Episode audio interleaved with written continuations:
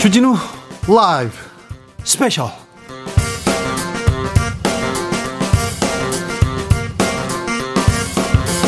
2020년 12월 5일 토요일입니다. 안녕하십니까. 주진우입니다. 토요일입니다.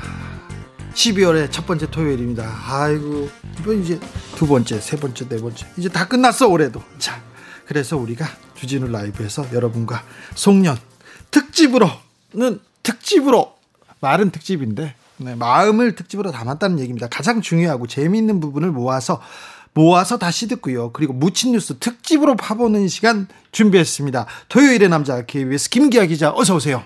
그렇습니다. 제가 바로 김기화 기자입니다. 토요일의 남자입니다. 그렇죠. 네. 우리의 특집은 김기화야. 그렇습니다. 일주일 동안 방송됐던 주진우 라이브 중에서 가장 재밌고 가장 꼭 놓치면 안 되는 그런 내용만 쏙쏙 골라가지고 가져왔습니다. 네. 토요일 어, 주진우 스페셜 준비했습니다. 이 방송 영상으로도 만나보실 수 있습니다. 그렇습니다. 지금 바로 유튜브에서 주진우 라이브 검색을 하시면 아래쪽에 live now라고 뜰 거예요. 그럼 누구보다 빠르게 남들과는 다르게 어, 시청을 할 수가 있습니다. 그러면 선물 드려요. 선물도 드립니다. 이 내가 일주, 일주일 동안 주진우 라이브를 들었는데 이런 거는 좀 별로였다. 이런 거는 좀 재밌었다. 이런 건 좀 내 의견을 말하고 싶다. 이런 청취 후기를 저희에게 보내주시면 저희가 세 분을 추첨을 해가지고 2만 원 맞죠? 2만 원 어치 피자 상품권 맞습니까? 네. 피자 상품권을 드리도록 하겠습니다. 막 줘. 네. 있는 대로 막 줘요. 그, 자 지난주에 그그 아. 그 후기들이 또 네. 몇개 올라와서 몇 개만 소개를 좀 시키려고 합니다. 예. 시켜드리려고 합니다. 뭐 일단 바늘 공부님이 일하면서 풍부한 상식과 뉴스를 잘 듣고 계신다고 문자를 지금 보내는 도중에도 확진자 동선 문자가 날아오네요. 아이고. 코로나19 예방 위해서 마스크 착용 다 잘하고 우리 뭐 잘 견뎌봅시다. 화이팅! 따뜻한 분이십니다. 그렇습니다. 또 KY님이 주진우 기자님, 김기아 기자님과 함께 토요일 캠이 너무 재밌고 좋습니다. 아, 김기아 기자님 화이팅! 이러고 했어요. 아, 댓글 읽어주는 기자들도 꽤 초창기부터 구독하고 있습니다. 그리고 김기아 기자 팬이네. 그렇습니다. 감사합니다. 다음도 장복임님이 주진우 라이브 방송이 없었으면 세상에 돌아가는 진짜 뉴스를 어디서도 들을 데가 없었을 것 같네요. 공감할 수 있어서 좋아요라고 하였습니다. 자, 청취 후기 어디로 보내면 된다고요? 청취 후기는 카카오톡을 열어 켜신 다음에 카카오톡 일본 친구 추가가 있습니다. 플러스 친구란 게 있어요. 플러스 친구에서 주진우 라이브 검색을 하시면은 요 요 나옵니다. 여기 요, 요 요게 나와요. 여기에서 친구 추가를 하신 다음에 채팅으로 청취 후기를 보내주시면 되겠습니다. 그러면 김기화 기자가 피자 보내드립니다. 김기화 기자 묻힌 뉴스 브리핑 시작해 볼까요? 그렇습니다. 저희가 쏟아진 뉴스 너무 많기 때문에 놓치는 뉴스가 많습니다. 그래서 그 중에서 어, 빼먹으면 안 될 만한 그런 뉴스를 제가 어, 캐내서 가져오는 시간입니다. 묻힌 뉴스 브리브리 브리핑. 야. 네. 자, 김기화 기자의 묻힌 뉴스 브리브리 브리브리. 아, 이거 쉽지 않은데. 네. 묻힌 뉴스 브리핑 첫 번째 뉴스부터 가볼까요? 네, 첫 번째 소식은 좀 무거운 소식이에요. 뭐냐면은 어, 산업 재해로 어, 숨진 분들 그리고 자살한 분들 노동자분들의 이분들이 사실 산재로 승인을 받아야 보상을 받지 않겠습니까? 아 근데 노동자가 죽어갑니다 네. 죽습니다. 근데 그 다음이 너무 더 괴롭습니다. 누가 괴롭냐? 예, 남겨진 분들이 괴롭. 가족들이 아니 우리 남편이 우리 어 부인이 일을 하다가 죽었어요. 그런데 이게 산재가 된다. 이게 일하다 죽었다. 뭘 이런 부분을 가족들이 증명해야 돼. 그 과정이 그렇게 엄청 고통스럽다고 고통스럽습니다. 네. 그렇습니다. 얼마나 지금 실태가 어떠냐는 어, 취재를 해봤는데요.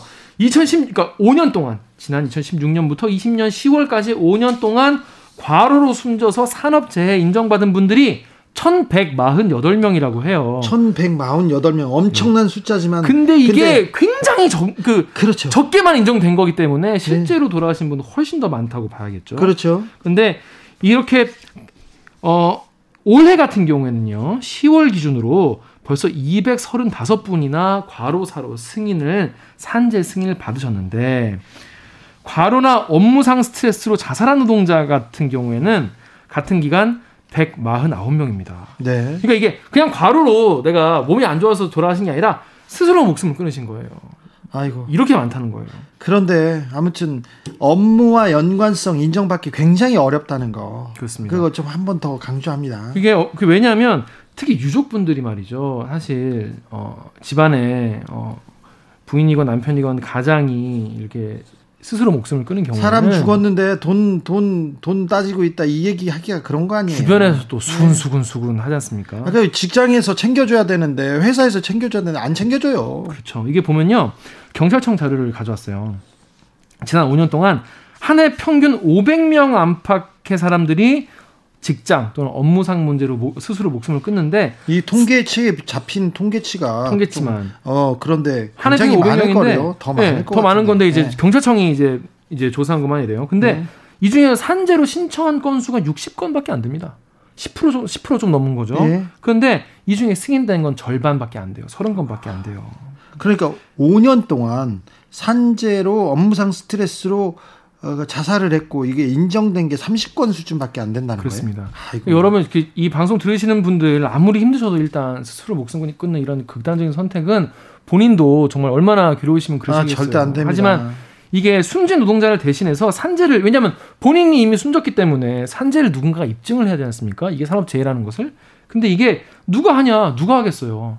유족들이 하는 거죠. 가족들이 해야죠. 그래서 이 유- 노무사를 선임을 해도 이런 고인이 뭐 출퇴근을 되게 엄청 일찍 출근하고 늦게 퇴근했다 이런 거를 증명하려면 회사가 이걸 증명을 안 해주는 겁니다. 예. 유족이 다 그 기록을 구해야 되고요. 업무 스트레스를 이러 이런 걸로 받았다는 걸 가족들이 다 확보를 해야 돼요. 그러니까 예를 들어서 2017년 6월에 이게 이 여러분 이 업무상으로 실수로 목숨 끊는 경우가 대기업, 중소기업 뭐 어떤 어떤 직장을 가르치 않고 다 벌어집니다. 근데 2017년 6월에 한 대기업 과장이었던 이모 씨가 극단적 선택을 했는데 유족에 따르면은 만성적 과로 그리고 희망퇴직 압박을 받았다고 해요. 과장인데. 퇴직 압박. 예. 과장인데. 그래서 이것 때문에 견디지 못해 숨졌다고 했는데 이 회사로부터 이 출퇴근 기록 같은 이런 기본적인 기초 자료 아니겠습니까 이런 거는 예. 이거 회사가 안 줬다는 겁니다. 안 줘요.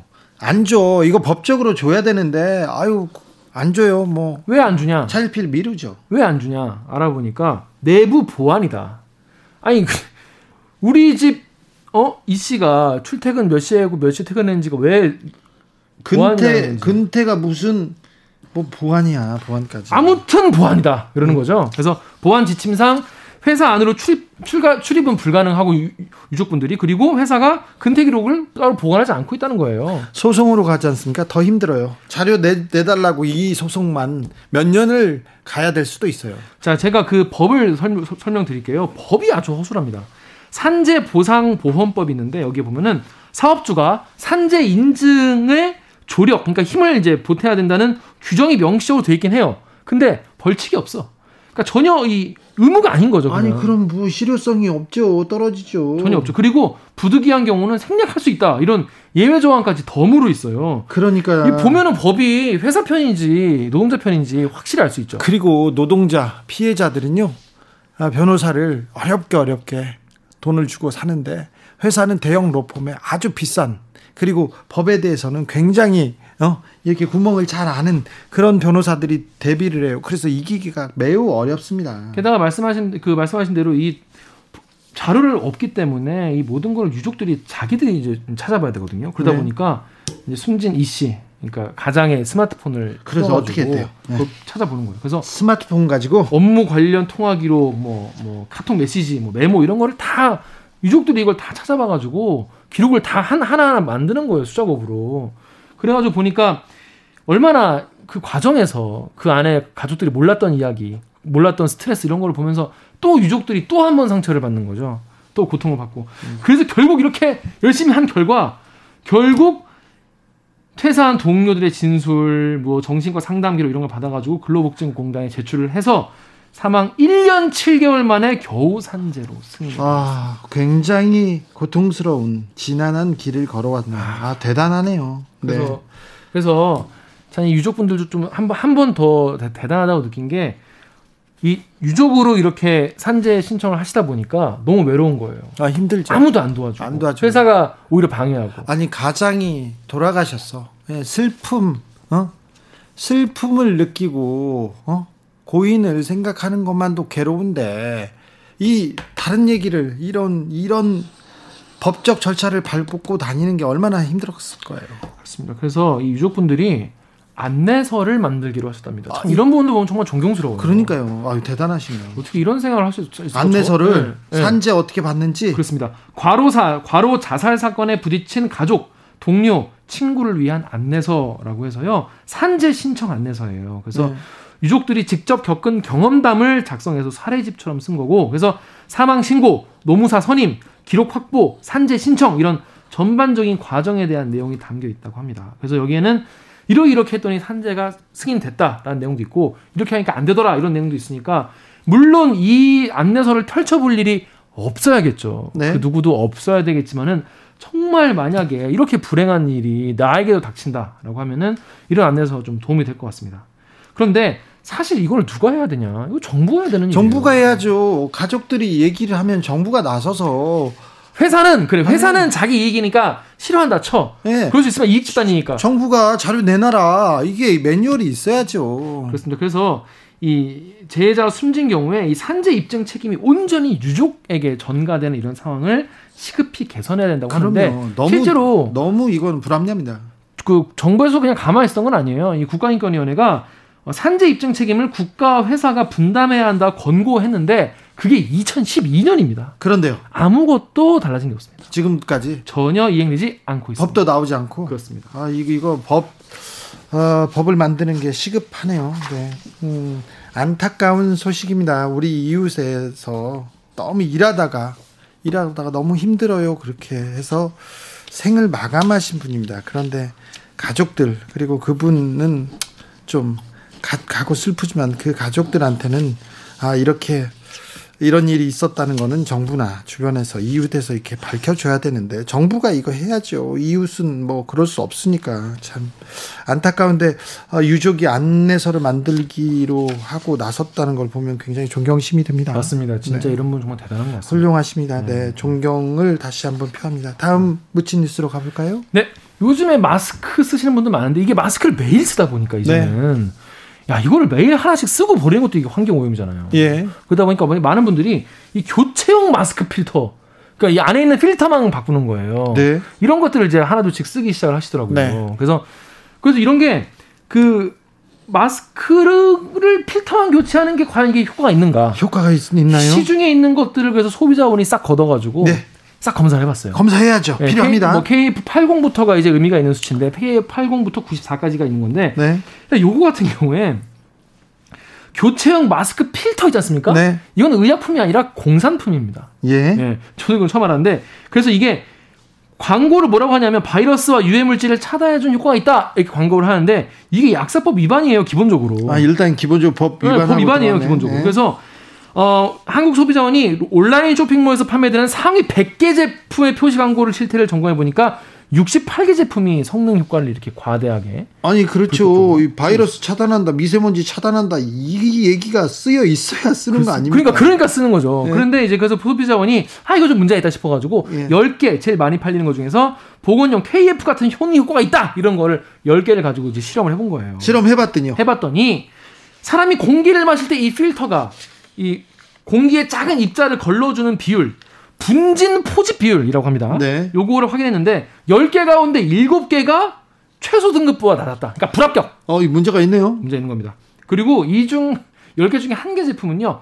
전혀 효과가 없는 네. 시원하게 들어오는 네. 그런 마스크였다고 합니다. 그래서 어, 이 분진 표집 포집 비율이 80% 이상인 3개 중 한 개는 8, KF94로 표시, 표시돼 있었는데 실제 성능은 81%라서 이것도 완전 과장. 지금 KF94, KF80 이런 거 지금 다 믿을 수 없다는 얘기네요. 온라인 쇼핑몰에서 팔리는 거는 그렇게 확실하지 않기 때문에 여러분 그냥 약국 가서 하시는 게 제일 안전한 것 같아요. 약국에서? 네, 그게 제일 안전하고요. 왜냐하면 이 교체형 마스크 필터 아까부터 말씀드렸지만은 네. 이 약사법에 따른 의약외품, 전기용품 및 생활용품 안전관리법 이런 데 속하지 않기 때문에 그냥 막 편하게 팔 수가 있는 겁니다. 네. 또 그래서 이 의약용품에 관한 기준 및 시험 방법의 품질 기준이 정해져 있는데 여기에는 인증받아야 하는 의무가 없어서 소비자도 이걸 알 수가 없어요. 예. 그러니까 이 필터 교환하는 거는 꼭 이거 사야겠다라고 하시면은 어, 어 대형 뭐, 대형 쇼, 그 쇼핑몰이나 아니면 약국에서 파시는 게 제일 안전하고요. 온라인에서는 조금 어, 이걸 좀 확인을 제대로 하시고 하, 파, 사셔야겠다. 그래서 소비자원이 이번 조치 이번 조사를 해보고 관련 업체에다가 야, 표시 광고 똑바로 해라 개선 조치를 권고했습니다. 네. 또 식품의약품안전처 식약처에다가 교체용 마스크 필터의 소관 부처를 지정을 해라. 왜냐하면 그 전에 이게 많이 쓰는 게 아니지 않습니까? 네. 그래서 이게 좀 미흡했는데 관리 방안을 마련하고 교체형 마스크 필터 표지 광고에 대한 관리 감독 좀 제대로 해라 이런 강화를 요청할 예정이라고 합니다. 네, 아, 지금 코로나에 코로나 시대에서 가장 위험한 터널을 지나고 있습니다. 아, 어 너무 늘어났어요. 네, 크고 깊고 넓어요. 600명 너무 너무 늘어났어. 터널이 그래서 연말연시에 진짜 연말연시가 네. 가장 우리 우리한테 어찌 보면 정말 아, 진짜 가장 고통스러운 그런 시기가 될 수도 있습니다. 그래서 마스크 잘 챙겨야 됩니다. 그래서 김기아 기자가 마스크 뉴스를 골라왔습니다. 여러분께서는 지금 주진우 라이브 스페셜 듣고 계십니다. 주진우 라이브 스페셜 주진우 라이브 스페셜 김기화 기자와 함께하고 있습니다. 본격적으로 주진우 라이브 스페셜 하이라이트 장면 다시 듣기 시작해 보겠습니다. 김기화 기자 어떤 장면 골라오셨어요? 네, 첫 번째는요. 이 윤석열 검찰총장이 그 판사 사찰 문건, 쉽게 네. 말해서 검사 검찰이 판사들의 성향 같은 걸 이제 막 파악을 하고 막 그렇게 했다는 판사 사찰 문건을 공개하지 않았습니까? 논란의 핵심이죠. 그렇습니다. 그래서 이거를 판사들은 어떻게 느낄까? 네. 그래도 우리가 판사를 아무나 불러올 수 없잖아요. 네. 그래서 판사 출신 국회의원 어, 더불어민주당의 이수진 의원을 모시고 이훅 인터뷰에서 이 이야기를 나눠봤습니다. 부장 판사 출신입니다. 이분이 사법농단 때도 어, 앞에 나서서 얘기하진 않았는데 뒤에서 이건 부당하다. 판사들이 헌법을 위배했다. 판사들이 재판을 농단했다면서 용기 있게 용기 있게 외치신 분이에요. 그렇습니다. 근데 아, 판사 입장에서는 이 검찰의 판사 사찰 문건을 보면 좀 되게 화날 것 같긴 해요. 왜냐하면 예전에 그 사법농단을 사법농단 사건을 검찰이 수- 이제 수사를 할 때 그 법원행정처의 그 문건을 가지고 굉장히 이제 아프게 수사를 하지 않았습니까? 네. 근데 알고 보니까 자기들도 하고 있었어. 아니 그러니까 라고 느끼면 얼마나 참 화가 그렇죠. 날까. 판사들이 대표 판사들이 지금 법관회의 열겠다고 얘기하지 않습니까? 그렇죠. 그리고 내용이 뭐 내용이 허접하고 뭐 어떤 사적인 거고 이런 걸 막 모아놨는데 기분 나빠요. 이 일단 모아놓은 것 자체가 기분 나빠요. 음. 그렇죠. 그리고 기분도 나쁘지만 이게 법적으로는 어떻게 이렇게 어, 판결을 받을 수 있을 건지 김, 이수진 의원한테 물어봤습니다. 그렇습니다. 이- 특히 이번에 그 그러니까 이거를 이제 두고 봐야 된다. 법리가 법리적 해석은 이게 김경진 의원 얘기도 했잖아요. 김경진 의원이 봤을 때는 이게 뭐뭐 문제가 있을 것 같다 없을 것 같다 얘기를 했는데 그거는 법리적 판단을 받아봐야 되는 문제이기 때문에 뭐 김경진 의원이 뭐뭐 그렇다고 말, 한다고 되는 게 아니다 이렇게 얘기도 하긴 했었는데 이 전 사실 이 이수진 어, 의원의 얘기 중에 제일 좀 인상 깊었던 거는 검찰은 거대 조직인데 네. 판사들은 다 개개인이기 때문에 이거를 상대하는 게 완전 다르다는 얘기를 했었어요. 네. 그래서 아 이 판사들 입장에서는 이런 게 하나하나 들어오는 거에 대해서 자기는 자기 개인 이제 판결을 다 재판을 다 진행을 하고 나가서 이제 진행을 해- 해야 되는데 검찰은 다 조직에서 움직이기 때문에 더 수월할 것이다. 사정이 다르다. 예. 이런 얘기를 했었죠. 그리고 또 판사들이 굉장히 위협적으로 받아들일 거라는 생각을 하고 있더라고요. 실제 판사들 중에 굉장히 이거는 그 어, 법을 어, 농단한 거다. 그리고 이 사법농단을 그렇게 이렇게 그 뿌리 뽑겠다고 그 검찰이 칼을 휘둘렀는데 자기도 비슷한 짓을 거의 비슷한 짓을 하고 있었다 이렇게 주장하는 분 많습니다. 네, 제가 수차례 말씀드렸지만 저는 기본적으로 굉장히 법을 신뢰하는 이 법치주의자이기 때문에 이 법이 이렇게 사법농단 건으로 이렇게 어, 판사에 대한 신뢰가 많이 흔들리고 있지 않습니까? 근데 검찰까지 이렇게 한다면 과연 우리가 국민들은 대체 그럼 법대로 합시다라는 말을 할 수가 있는가? 정말 이런 뉴스가 나올 때마다 굉장히 답답한데, 그렇죠. 검찰하고 지금 판사들 보면 법이 공정한가? 네. 그 사람들은 법을 지키나? 그러니까 법 집행자들이 왜냐하면 가장 이제 우리 가장 최종 판단 기, 기구가 이제 재판정인데 그걸 이제 국민 국민들이 수 없게 된 거죠. 사법부가 뿌리부터 흔들리는 건데 그러면 국민들 어떻게 되냐? 이거에 대해서 이수진 의원이 탄핵을 해야 된다 예, 이런 얘기를 했어요. 예. 그러면서 이 이야기도 되게 좀 아니 근데 왜 이렇게 주진우 기자는 보, 어, 보니까 이제 이수진 의원이 아 탄핵 어 해야 된다 탄핵에 친화적인 국회 많이 탄핵하는 국회 얘기하니까 네. 굉장히 뭐랄까 센 얘기라고 네. 얘기하시더라고. 아, 그럼 저, 저는 국회에서 일하고 사실 지금 코로나 때문에 어렵습니다. 그리고 경제 어렵습니다. 어려워요. 그런데 검찰 개혁을 외치고 있잖아요. 왜 그런 목소리가 나올까요? 생각해 봐야 되는데 이거는 검사들의 눈높이가 검찰 개혁의 눈높이가 국민한테는 턱없이 모자라요. 모자라요. 그러면 근데 그래서 국회 국회 국회보다도 검사가 주체가 돼서 검찰 개혁해라 안 하고 있잖아요. 못 하고 있잖아. 어떻게 검사가 국민보다 중요하냐고. 그렇습니다. 어떻게 어 검찰 인사들, 검찰청 안에 있는 검찰청법이 검찰 수장이 어떻게 나라보다 중요해? 대통령보다 중요해? 그래서 좀 문제 있다고 얘기하는 거 아닙니까? 그래서 개혁을 얘기하는 거 아닙니까? 그래서 검사들이 개혁 못한다. 야 사법부에서 못한다. 그러면 국회에서 하자. 국회에서 국회의원들이 국민 일꾼으로 탄핵 친화 적인 국회를 열자. 그래서 탄핵하자. 반사도 탄핵하고 검사도 탄핵하자. 이수진 의원이 그 얘기를 하고 있어요. 그렇습니다. 좀 그 얘기 좀 약간 신선했어요. 예? 왜냐하면 어, 국민들의 민의가 우리나라 이제 직접 민주, 그 간접 민주주의, 그러니까 국회에서 국회가 민의의 전당 아니겠습니까? 네. 근데 이번 이번 총선의 결과가 이제 민의라는 건데 네. 이걸 왜 조, 이거 탄핵할 권리를 줬는데 네. 왜안 하고 있냐? 왜 안 하냐? 이수진 의원의 의견이었어요. 이수진 의원이 그 국회에서 많이 외치고 있는데 법사위에서는 아직 아 그렇다고 예. 네, 법사위까지는 이게 올리지 않고 있어요. 네, 그렇다고 합니다. 그래서 이수진 의원의 그 주장에 대해서 저는 공감하고 있는데 많은 국회의원들이 어떻게 공감하고 움직일지는 좀 지켜봐야 됩니다. 여론의 눈치를 가장 많이 보는 네. 집단 중에 하나이기 때문에 그러니까요. 그래서 어떤 주장인지 왜 탄핵 얘기를 그렇게 하는지 궁금하신 분들 위해서 월요일 방송 때 훅 인터뷰 하이라이트 부분을 함께 듣고 오시겠습니다. 큐. 법원에서 윤석열 총장의 직무배제 집행정지 신문이 열렸습니다. 어렵죠. 아, 직무를 배제했거든요. 그런데 아니다. 나는 돌아가겠다. 이렇게 어, 소송을 내 가지고 그런 심리가 있었습니다. 한 시간 만에 끝났는데 결과는 아직입니다. 가장 큰 쟁점은 판사 불법 사찰 의혹입니다. 지난주 윤석열 총장 변호인이 판사 사찰 문건을 공개했어요. 그 문건을 보고 판사들은 어떤 생각이 들었을까요? 궁금합니다. 판사 출신, 부장판사 출신이죠. 이수진 더불어민주당 의원 의견 들어보겠습니다. 안녕하십니까? 네, 안녕하십니까? 네, 그 사찰 문건 보고 어떤 생각이 드셨어요? 그 처음에는 굉장히 참담했습니다. 네. 왜요?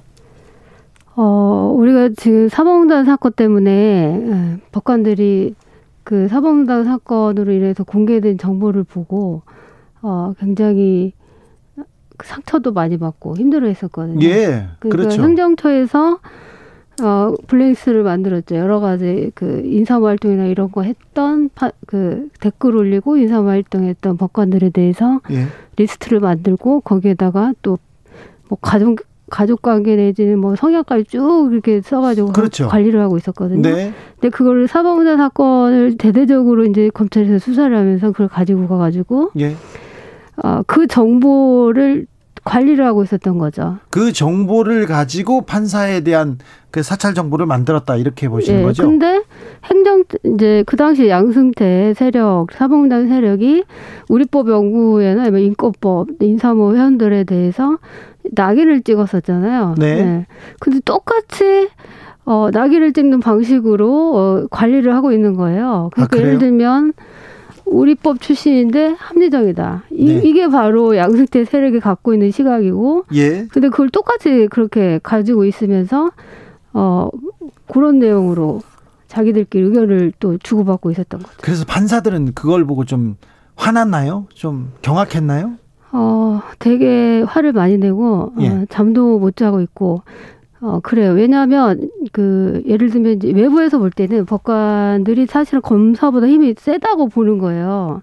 그런 사람들이 많죠. 어, 그게 또 마땅한 일이고. 네. 네. 근데 마땅한 네. 예를 들면 이제 법관은 재판을 하고 검사는 한 형사 재판은 한쪽 당사자에 불과하니까. 그렇죠. 네. 근데 사실을 사실은 보면 법관들은 개개인이 독립된 기관이지 조직적으로 움직이는 사람들이 아니잖아요. 예. 근데 검찰은 조직적으로 움직이는 거죠. 예. 그러니까 조직 때 법관 한 개인 이렇게 싸워야 되니까 어 그게 안 되는 거예요. 그래서 예. 사실은 법관 개개인은 굉장히 힘들게 어, 검찰 조직과도 싸워야 되고 여론과도 싸워야 되는 그런 예. 거죠. 김경진 전 의원이 판사들이 언짢아 하실 수는 있다.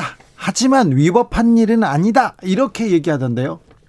그래, 그게 이제 위법에 대해서는 지금 범죄 검토를 쭉 해야 되잖아요. 네. 그래서 그 단정해버린다고 그분이 단정한다고 위법이고 아니고는 될 수가 없는 거죠. 네네. 인, 그 윤석열 총장 쪽에서는 인터넷 인터넷에 치면 다 나온 내용이다. 공소 유지를 위한 정보 수집이다. 판사한테 마케팅한 자료, 마케팅할 자료를 만든 거다. 이렇게 항변하고 있는데 마케팅요? 네.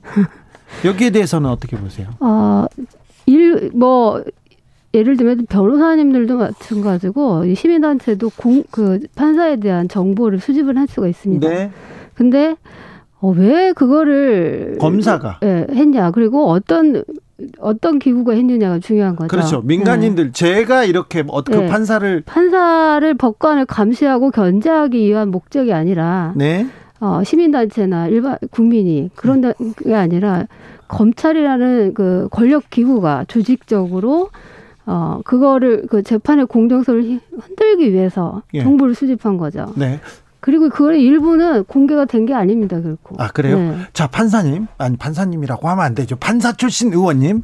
그거 물어볼게요. 왜 근데 검사들은 이거 직무 배제할 정도는 아니라면서 거의 거의 모든 검사들이 똘똘 뭉쳐가지고 지금 검사 모임도 하고 그리고 막 글도 쓰고 있지 않습니까? 이거는 어떻게 보세요?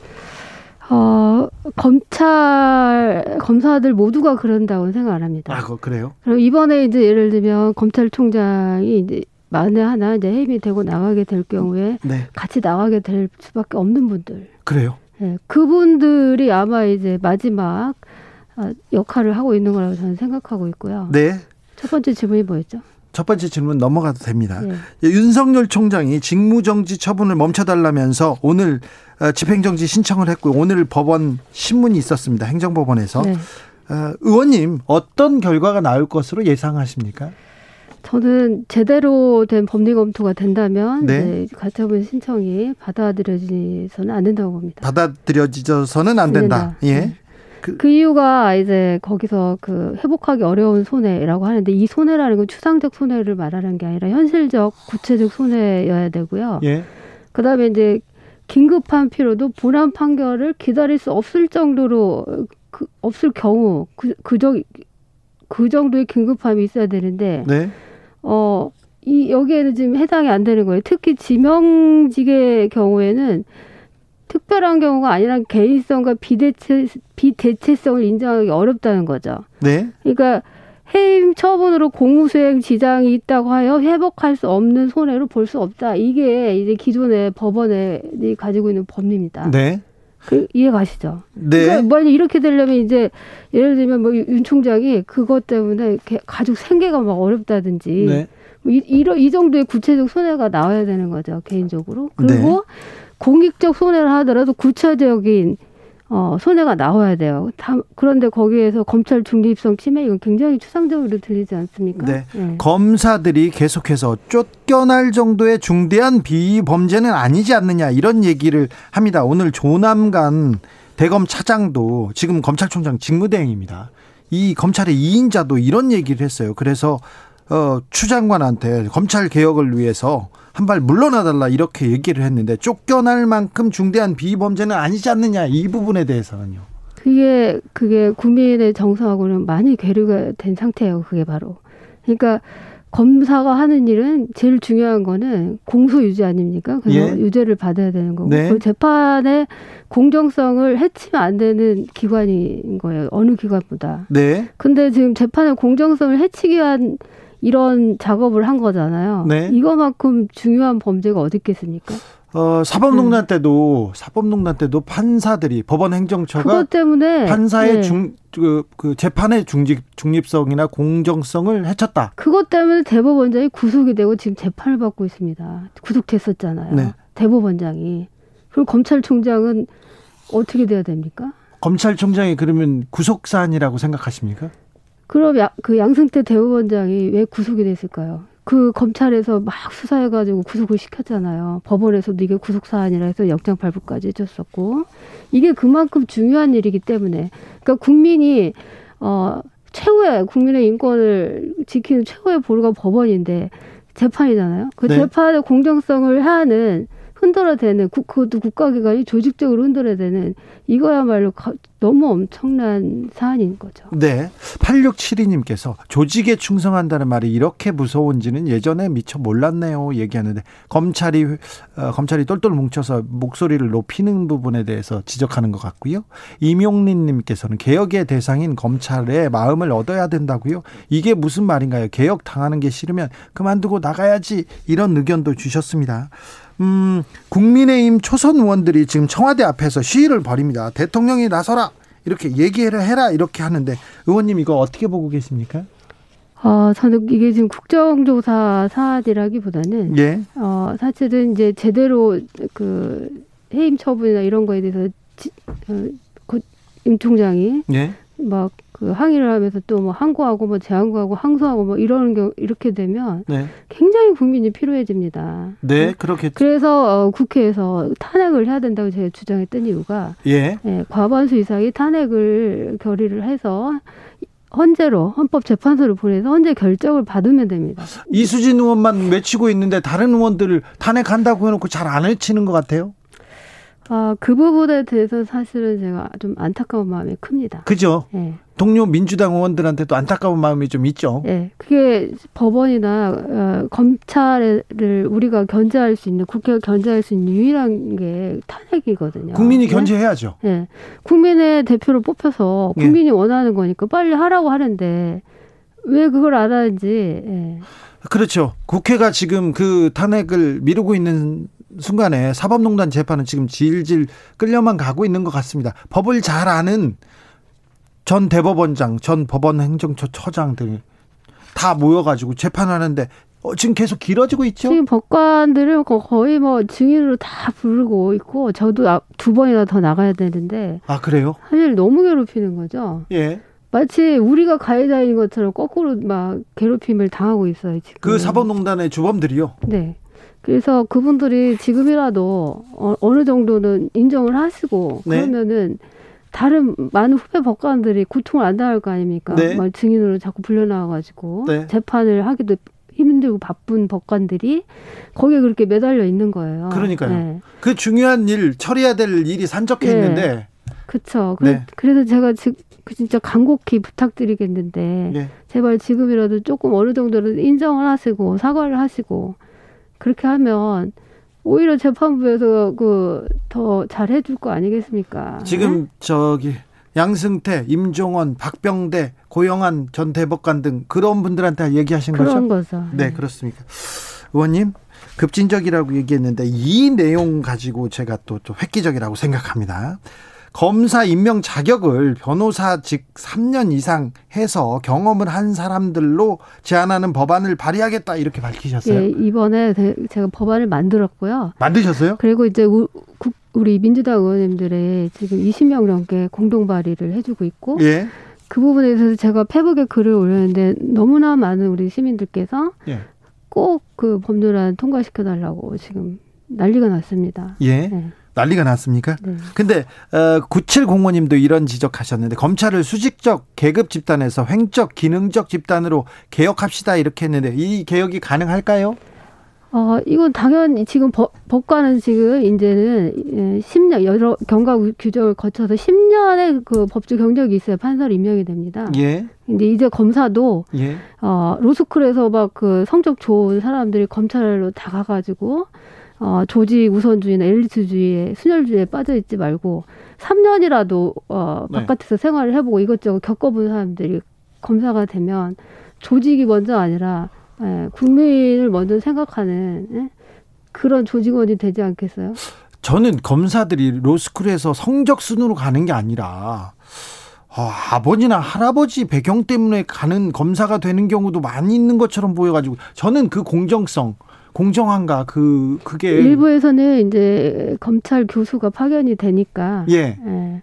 그렇게 검찰 출신으로 검찰로 뽑으려고 이렇게 다 미리 입도 선배 하듯이 쭉 길, 길러서 그렇다는 얘기도 있죠. 예. 예. 음, 더불어민주당에서 공수처법 개정안 이렇게 관련해서 막 가다가요. 지금 유보 상태인 것 같습니다. 공수처 출범이 돼야 되고 공수처가 검찰 개혁의 답은 아니지 만 시작점이야 시작점이라고 생각하지 않습니까? 그래서 그 공수처는 출범하고 그 다음에 법원 개혁하고 사법농단 판사들에 대한 탄핵을 추진하겠다 이렇게 로드맵을 나름대로 이수진 의원이 그렸어요. 네. 잘 안 되고 있네. 그거를 제대로 해줄 수 있는 분들이 이제 앞으로 뭐 원내대표도 하시고 당대표도 하시고 대통령도 하시고 하셨으면 네. 좋겠어요. 아, 그래요? 주진우 라이브. 이수진 더불어민주당 의원과 함께한 월요일 훅 인터뷰 하이라이트 부분 다시 듣고 오셨습니다. 요거, 요거 풀 버전으로 들어보면요. 굉장히 많은 생각을 할 수 있습니다. 그렇습니다. 지금까지 안 해본 생각들도 많이 해, 보는 그런 계기가 전 개인적으로 됐어요. 유튜브나 팟캐스트에서 주진우 라이브 검색을 하신 다음에 11월 30일 월요일 1부 들으시면 되겠습니다. 주진우 라이브 스페셜 김기화 기자와 함께하고 있습니다. 이 방송 영상으로도 만나보실 수 있죠? 그렇습니다. 영상으로 검색을 이제 유튜브에서 주진우 라이브 치시면 바로 이게 제일 위에 뜰 거예요. 라이브 네. now라고 있는데 그걸 보시면 누구보다 빠르게 이 영상을 함께 보실 수가 있습니다. 김기화 기자 인물이 좋아요. 사실입니다. 네. 여자친구 없습니다. 그렇습니다. 네. 안타깝습니다. 아이 뭐.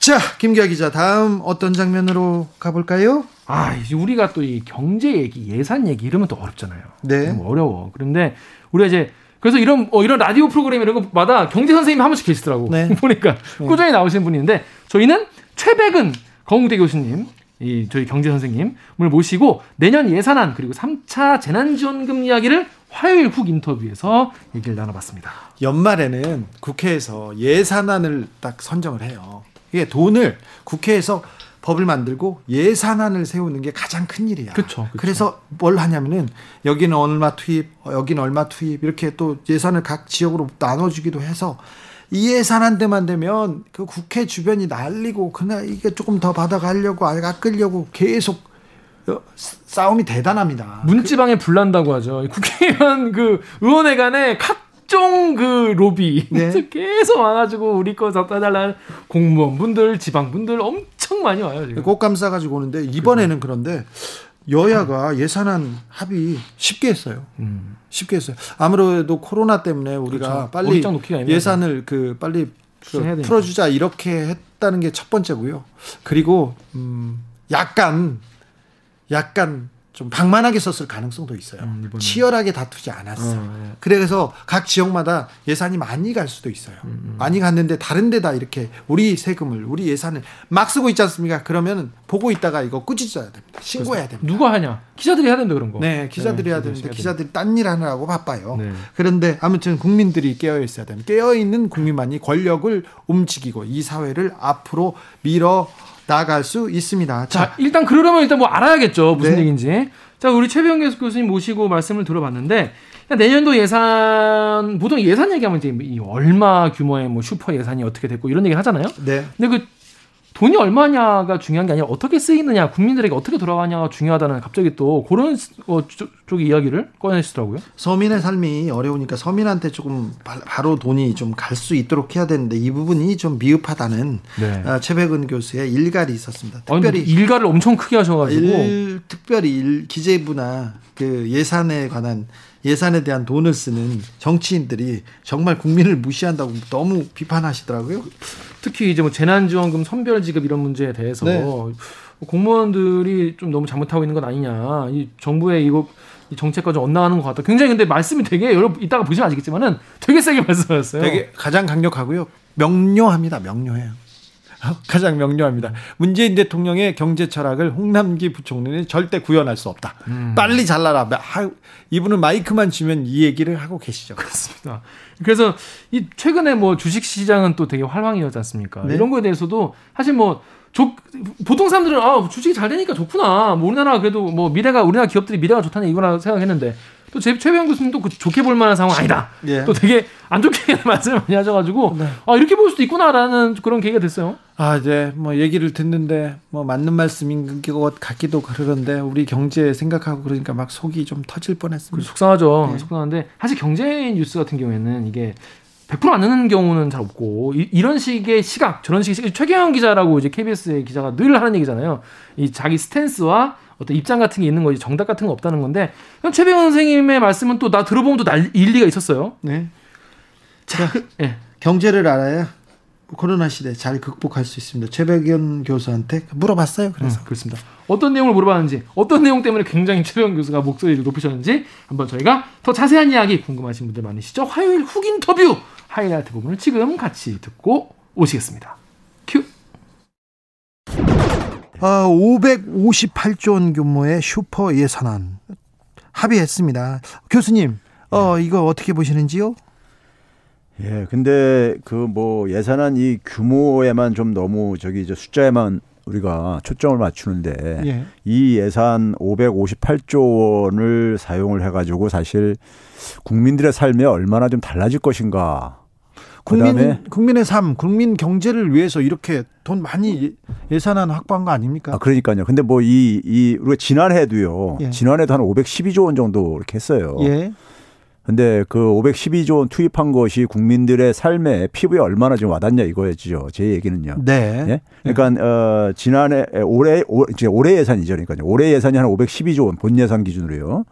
근데 이제 올해 내년에는 이제 558조 하겠다는 거 아닙니까? 예. 한 46조 더 이제 증액하는 건데 근데 그 46조 증액하는 것을 통해서 저는 두 가지가 적어도 어, 국민들한테 설득이 있어야 된다고 봐요. 하나는 뭐냐면은 국민들의 삶이 얼마나 나아질 것인가. 네.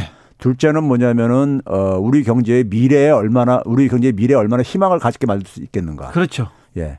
근데 사실 지난 한 뭐한 뭐 한 20년 이상 동안에요. 이렇게 예산 증액을 통해서 그런 것들이 확인이 된 적이 없거든요. 예. 확인된 적이 없는데 그러니까 관성적으로 관성적으로 그러니까 어이 기재부 관료들이 그러니까 책정한 거에 따라서 예. 그냥 이게 에, 그다음에 또 여야가 또 자기들 그러니까 이해관계에 따라서 예? 에, 그냥 관성적으로 이게 집행이 저기 결정이 되고 또 집행이 되는 이런 것들이 지금 반복되면서 국민들은 사실 솔직히 말해서 관심이 없어요.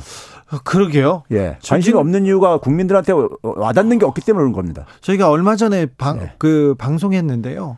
저기 지방에서 예. 산골에 예. 아무도 가지 않는 길을 예. 만들어요. 예. 몇백억을 만들어서 그렇죠. 그런데 예. 하루에 지나다니는 차량은 100대도 안 되는 거예요. 예. 그 거기에 너무 많은 예산을 쓰는 거 아닌가 이런 그런 거 많이 보지 않습니까? 네. 지방뿐만 아니라 서울도 지금 보도블록 다 없고 있더라고요. 그러니까요. 아, 좀, 좀 효과적으로 잘 써야 되는데. 그러면, 그러면 자, 그래도 좀 잘 쓴다고 얘기하고 있으니까 좀 믿어보려고 하는데 재난지원금 예산 이렇게 확보했고요. 코로나 백신 물량 확보했습니다. 아, 이 부분은 어떻게 보세요? 뭐 백신 물량이야 뭐 이건 뭐 불가피한 거죠. 네. 네, 불가피한 건데 재난지원금은 저는 이거 한마디로 말해서요. 네. 이건 좀 진짜 아 기재부든 아니면 정치인들이 네. 국민을 너무 무시하고 있다. 이렇게 얘기를 하고 싶어요. 어떤 측면에서 그렇습니까? 왜냐면 우리가 1차, 2차 한번 실험을 해봤잖아요. 해봤죠. 실험을 해가지고 거기에 대해서 대충 우리가 효과가 검증이 됐어요. 네. 나왔어요. 1차에선 전 국민한테 다 줬고요. 예, 줬고 그다음에 2차 2차에서... 때는 그러니까 한 반 규모로 해서 선별적으로 했잖아요. 예. 했는데 에, 일단 그 데이터상으로 볼 때는 1차 때는 전체 가계의 소득이 다 증가했단 말이에요. 예. 근데 2차 때는 뭐냐면은 소득이 가계 소득이요. 가계 소득이 에, 중간층들 그러니까 30%에서 70% 사이에 있는 소위 말하는 중산층들이죠. 네. 중산층은 소득이 감소했어요, 오히려요. 상위층들이 가장 소득이 많이 증가하고요. 예. 그러니까 우리가 선별로 한다 한다고 할 때 표현했던 게 뭡니까? 어려운 사람들한테 보다 두텁게 지원한다는 말이 있었잖아요. 그렇죠. 그런 표현도 썼잖아요. 네. 근데 상위 계층이 가장 많이 소득이 증가를 했어요. 그 당, 예. 2차 때요. 그러니까요. 예. 그리고 또 한 가지는 뭡니까요? 이걸 해가지고 어쨌든 간에 자영업자들 어려워지고 그러니까 자영업자들 좀 사정을 좀 이제 지원하겠, 간접적으로 지원하겠다는 거 아니었습니까요? 예. 그렇죠? 그런데 9월 달까지 그러니까 효과를 다 검증할 수 없다고 기재부가 그랬어요. 예. 그런데 이번 주에 뭐냐면 통계청에서 산업생산활동 동향이라는 걸 통계를 발표했는데 10월 달에 방역도 강화를 안 했었고요. 예. 거기다가 뭐냐면 코리아 페스티벌라든가 그다음에 이 저기 저 소비 쿠폰 주면서 막 소비 장려했던 달입니다. 예, 조금 경제가 좀 돌아가는 듯했죠. 근데 10월 달에 소매 판매가 마이너스 0.9%입니다. 예? 그러니까 소비도 소비도 그러니까 오히려 더 죽었어요. 예. 왜 그렇겠습니까? 돈이 돈이라는 것은 우리 시중에 그런 우스운 말 있죠. 돈은 돌아야 되는 거예요. 예. 근데 선별 지급을 하면서 자영업자들한테 100만 원에서 한 200만 원 지급을 해줬어요. 네. 근데 자영업자들이 그거 가지고 어디다 썼겠습니까? 월세 내고 예, 그리고 공과, 공과금 내고 예. 빚 갚고 이런 데 쓰니까 그게 돈이 안 돈 거예요. 예. 안돈 거죠. 그리고 뭐냐면은 어려운 사람들 한다고 했지만은 지원을 할 때요. 자영업자 지원들을 100만 원에서 200만 원 할 때 소득 수준까지 한 게 아닙니다. 네. 그러니까 소득의 피해를 본 사람들한테는 다 지원해 줬어요. 네. 그러니까 예를 들어서 한 달에 천만 원 벌던 사람이 900만 원을 줄어들여도 지원을 해준 겁니다. 예. 근데 200만 원 버는 사람이 극단적으로 안 줄어들면 지원 못 받은 거거나 아니면 통계 아니 아니면 증빙 자료가 없으면 또 지원 못 하거나 예. 이런 이런 게 있었고요. 예. 그다음에 이제 긴급 돌봄 수당이라고 해서 아이들이 있을 경우 또 지원해 줬죠. 네. 그것도 소득 수준과 관계 없어요. 네. 애 아이만 있으면 되는데 우리는 보게 되면 소득 소득이 높을수록 소득이 높은 가게일수록 아이들이 많습니다. 그렇죠. 예. 그러니까 중상위층들이 많이 혜택을 볼 수밖에 없는 저거고 예? 네. 거기다가 청년들 미취업 수당이라고 줬는데 이것도 소득 수준과 관계없이 그냥 저 해줬어요. 근데 부모 잘 만난 아이들은 예? 아르바이트 안 하면서 그냥 그러니까 저기 저 이 취업 준비라든가 대학원 준비하고 그런단 말이에요. 그렇죠. 그런 애들도 지원 받아요. 예. 그러니까 이게 그러니까는 선별이 그러니까 애시당초 애시당초 그러니까 코로나 사태로 인해서 피해는 굉장히 광범위하게 일어나고 있는 건데 광범위하게 선별한다 하면서 그러니까 몇 개를 선별을 했는데 결과적으로 보니까 선별의 취지를 무색하게 만들었다 이거예요. 예. 그럼 이렇게 나왔으면은 그거를 그다음에 3차 할 때는 그 경험을 반영을 해야 되는 거 아닙니까요? 최소한이요. 앞에서 정책을 정반대되는 정책을 두 번을 실험을 했어요. 네. 실험을 그걸 왜 한 겁니까? 그럼 이렇게요. 정상적인 가격으로. 그래도 한국 경제가 예. 다른 나라보다는 훨씬 조금 나아지고 코로나도 잘 극복해 나가고 있으니까 내년에 좀 더 좋아지고 그런 좀 희망 섞인 그 좀 시그널 없습니까? 2분기 때까지요. 네. 우리가 굉장히 그러니까 아주 저기 앞서갔습니다. 네. 완전히 이건 뭐냐면 국민들의 헌신적인 그러니까 방역에 대한 헌신적인 그러니까 참여 때문에 협조 때문에 가능했던 거예요. 예. 근데 3분기 때 거의 축소가 돼 버렸습니다. 네. 뒤에 쳐줬던 나라더라고요. 예. 4분기 때가 되면 제가 더, 더 축소될 것 같아요. 예.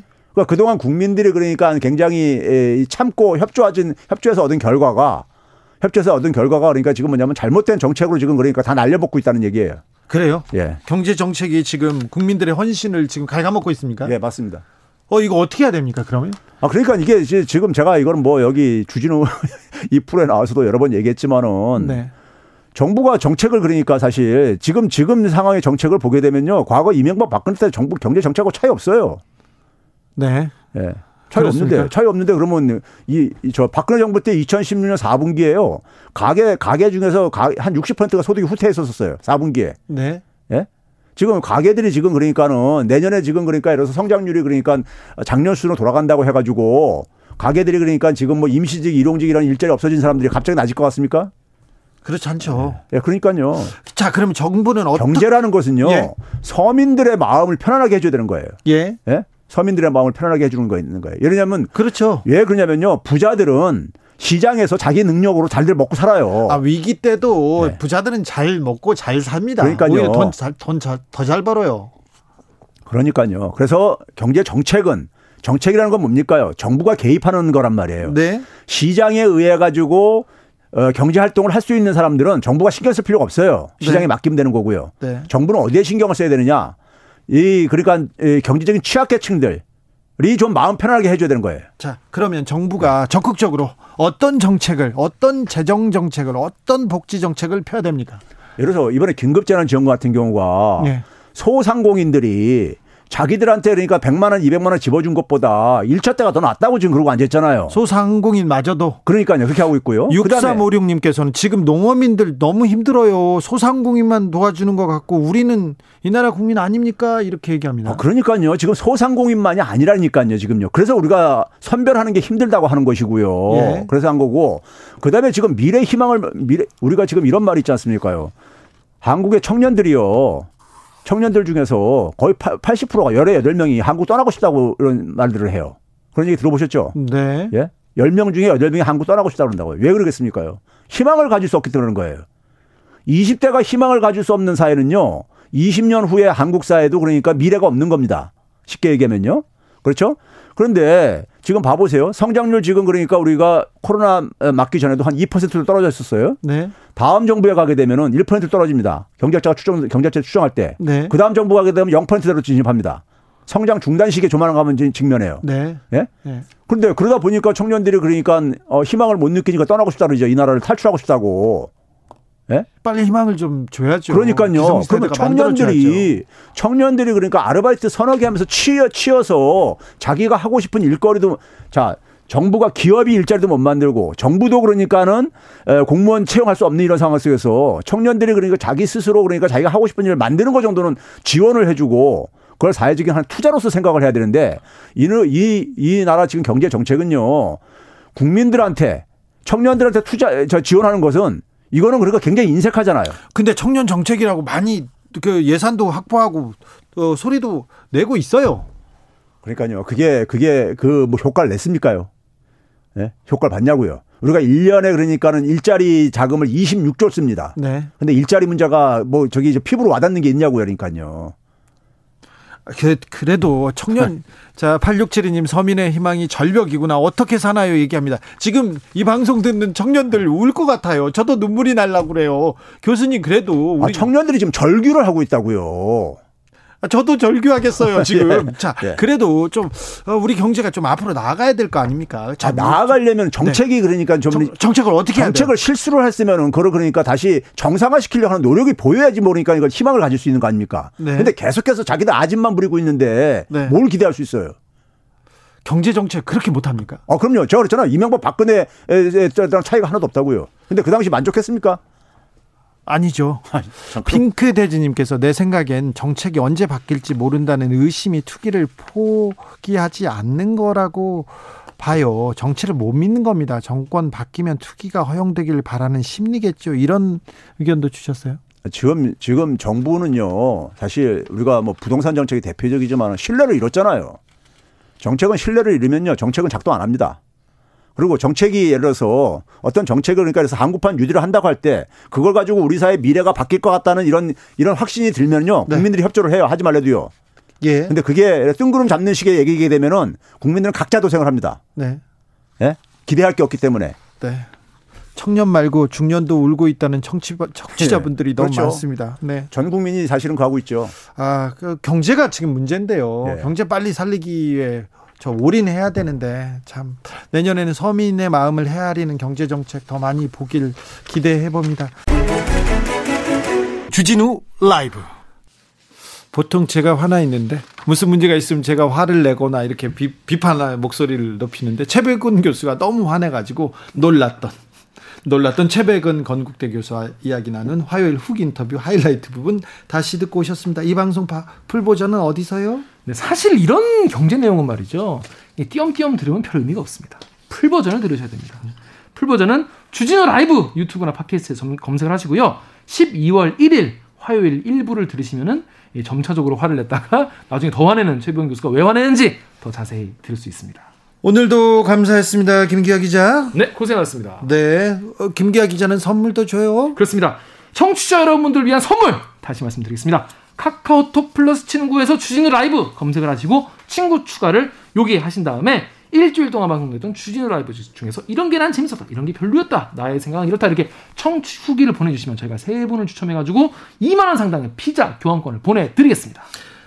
감사합니다. 김기화 기자. 주진우 라이브 스페셜 여기서 마치겠습니다. 저는 다음 주 월요일 오후 5시 5분에 돌아옵니다. 지금까지 주진우였습니다.